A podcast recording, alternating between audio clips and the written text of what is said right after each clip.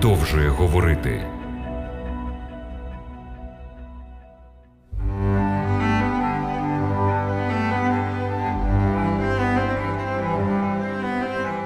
Сьогодні у нас знову є нагода подумати про важливу істину у програмі Біблія продовжує говорити. З вами ведучий програми Володимир Гриневич. Вітаю.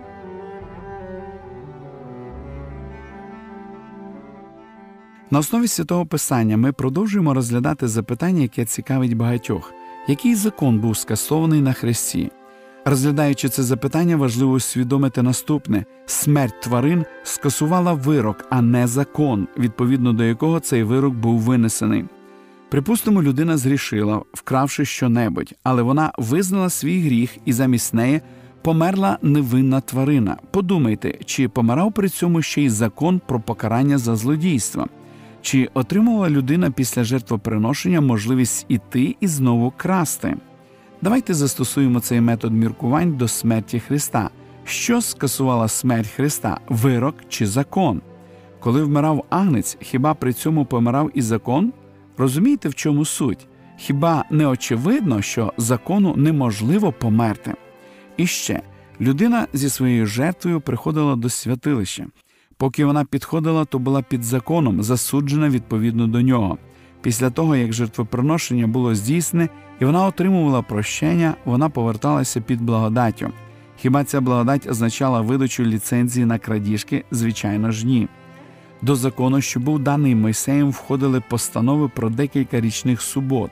Про це написано в 23 розділі книги Левит.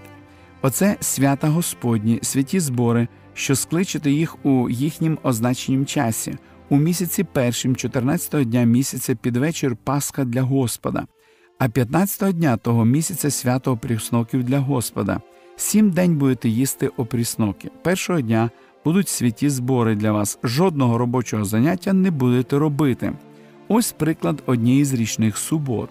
Вона відзначалася раз на рік, 15-й день першого місяця. У такому випадку цей день міг припасти на будь-який день тижня, як це трапляється, скажімо, з 8 березня. Перший день сьомого місяця теж щорічно оголошувався суботою. Про це ми читаємо в 23 і 24 віршах. І промовив Господь до Мойсея, говорячи, промовляй до Ізраїлевих синів, говорячи, сьомого місяця, першого дня місяця буде вам повний спочинок, пам'ять, сурмлення, святі збори. Зверніть увагу, що ця субота не щотижнева, вона відзначалася в перший день сьомого місяця раз на рік. У віршах з 26 по 28 ми читаємо, що і десятий день сьомого місяця завжди дотримувався як день спокою. І Господь промовляв до Моїсея, говорячи: а десятого дня самого місяця, день очищення, він збори святі будуть для вас, і будете впокоряти душі ваші, і принесете огняну жертву для Господа і жодного заняття не будете робити того самого дня, бо він день очищення, щоби очистити за вас перед лицем Господа Бога вашого. У віршах з 33 по 35 ми можемо прочитати, що 15-й день сьомого місяця теж був днем спокою, і Господь промовляв до Моїсея, говорячи: промовляй до Ізраїлевих синів, кажучи. 15-го дня того самого місяця свято кучок, сім день для Господа, першого дня святі збори, жодного робочого заняття не будете робити. Таким чином, ми виявили чотири річні суботи: перша 15-й день першого місяця, друга, перший день сьомого місяця, третя, десятий день сьомого місяця, четверта, 15-й день сьомого місяця.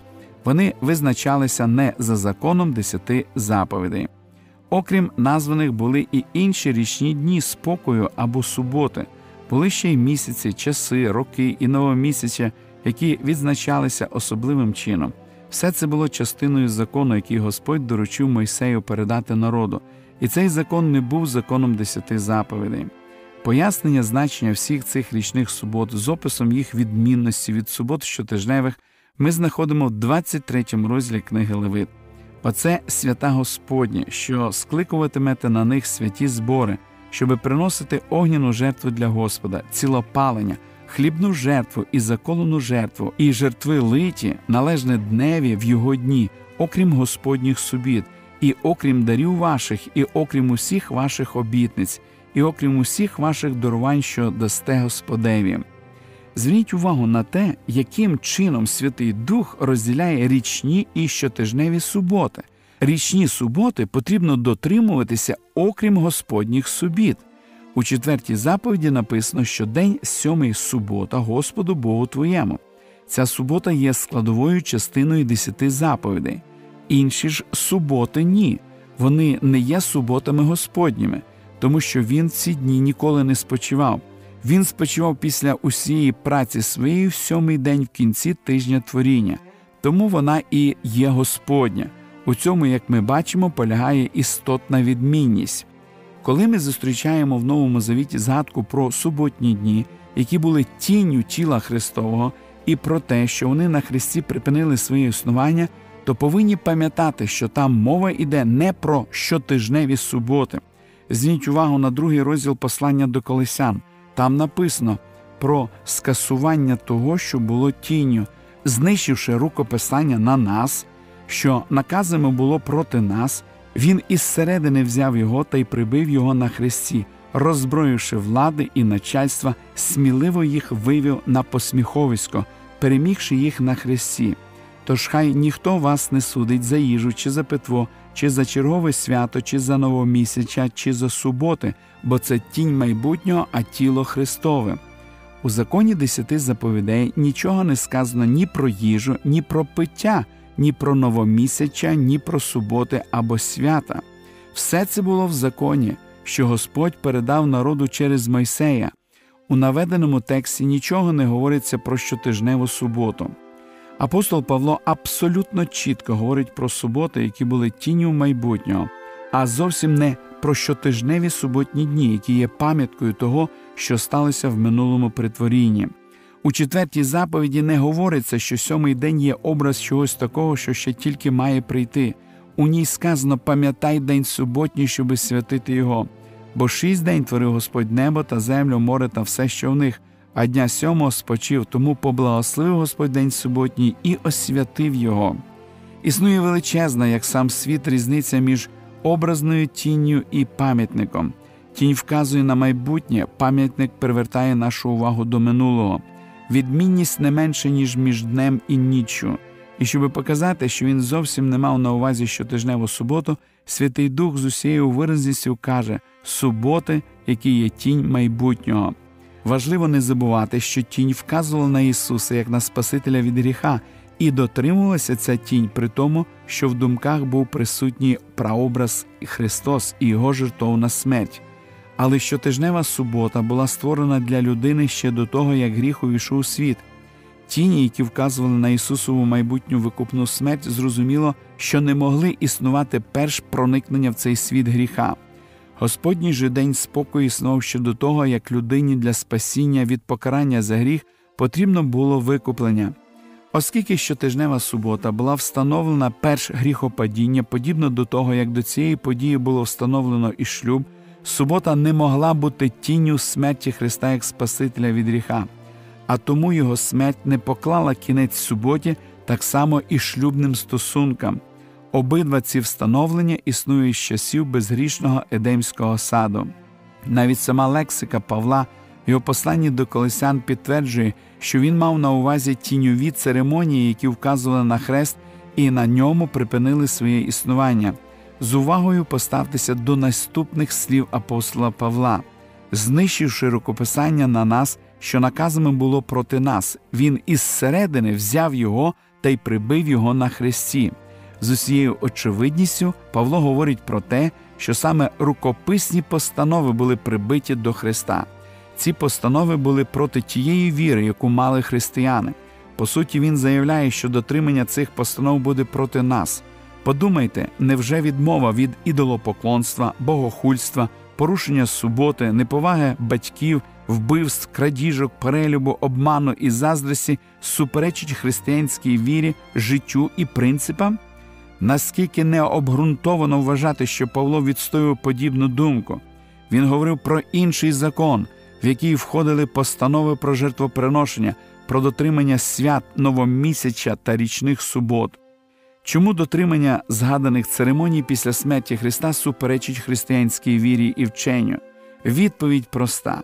Давайте розглянемо пасхальну суботу, яка відзначалася щорічно в перший місяць.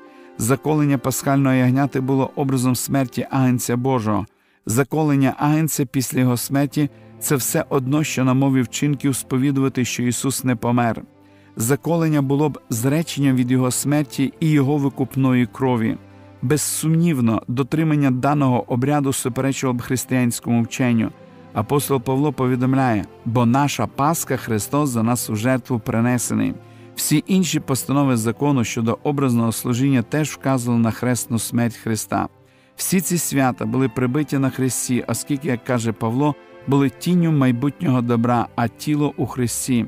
Тобто тіло, відчутна матерія, що дає тінь, було Христовим тілом.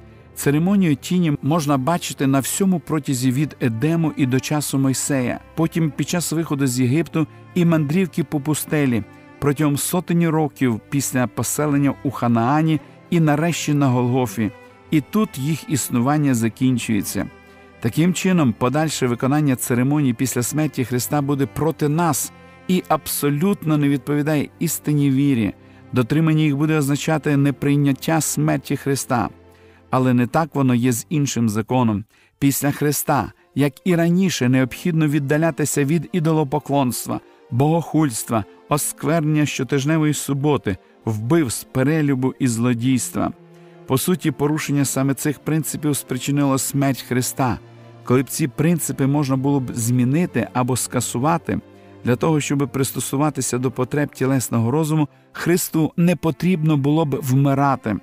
Ми можемо знову вникнути в 10 заповідей, переконатися, що напередодні того дня, коли помер Христос, поклоніння іншим богам, осквернення імені Божого і Його суботи, як і раніше вважалося гріхом. Очевидно, що і в той день, коли Христос помер, гріхом також було порушення заповідей, що забороняють неповагу до батьків, вбивство, перелюб, крадіжки, брехню та заздрість. Тепер, поклавши руку на серце, скажіть, чи було це гріхом порушувати ті ж заповіді на наступний день після смерті Ісуса, як і в попередній день крадіжки, брехня і вбивства вважалися гріхом. Сьогодні Ісус Христос, як наш первосвященик, здійснює служіння в небесній святині. Він заступається за грішників. А що таке гріх? Відповідь ми знаходимо у першому соборному посланні апостола Івана: Гріх є беззаконня. Про який закон йде мова? Відповідь ми знаходимо в книзі об'явлення в 11 розділі. І розкрився храм Божий на небі, і ковчег заповіту його в його храмі з'явився.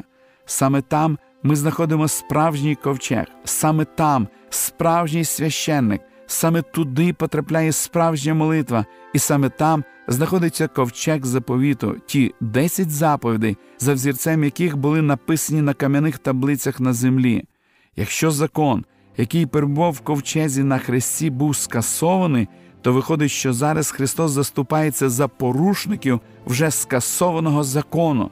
Насправді, на Голгофі закон десяти заповідей не був скасований, а був скасований церемоніальний закон.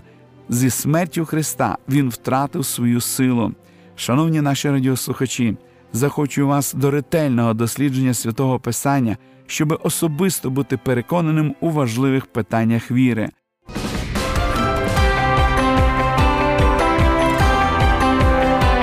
Лише світло, лише добро, лише надія.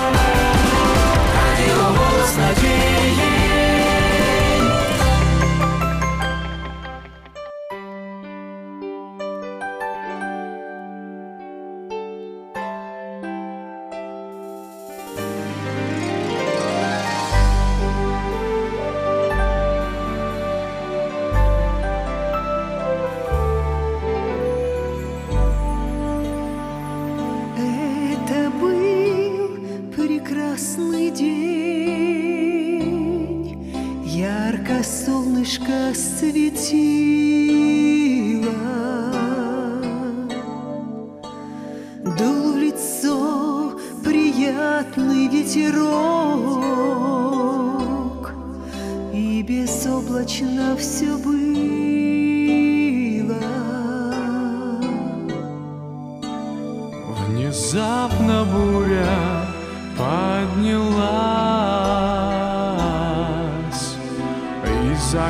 прожила жизнь мою.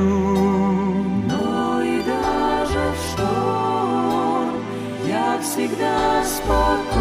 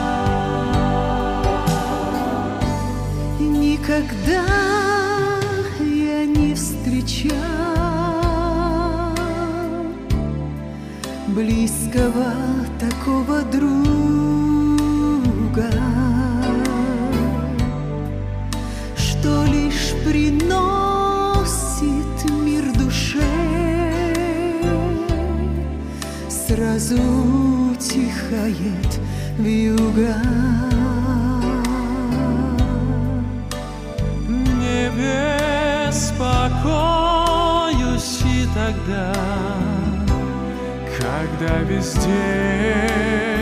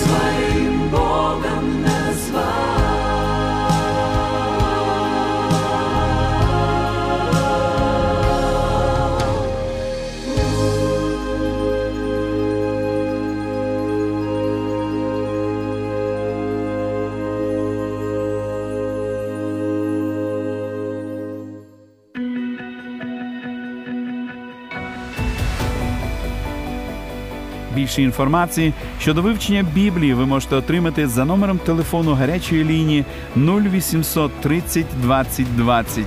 А я прощаюсь з вами до наступної зустрічі.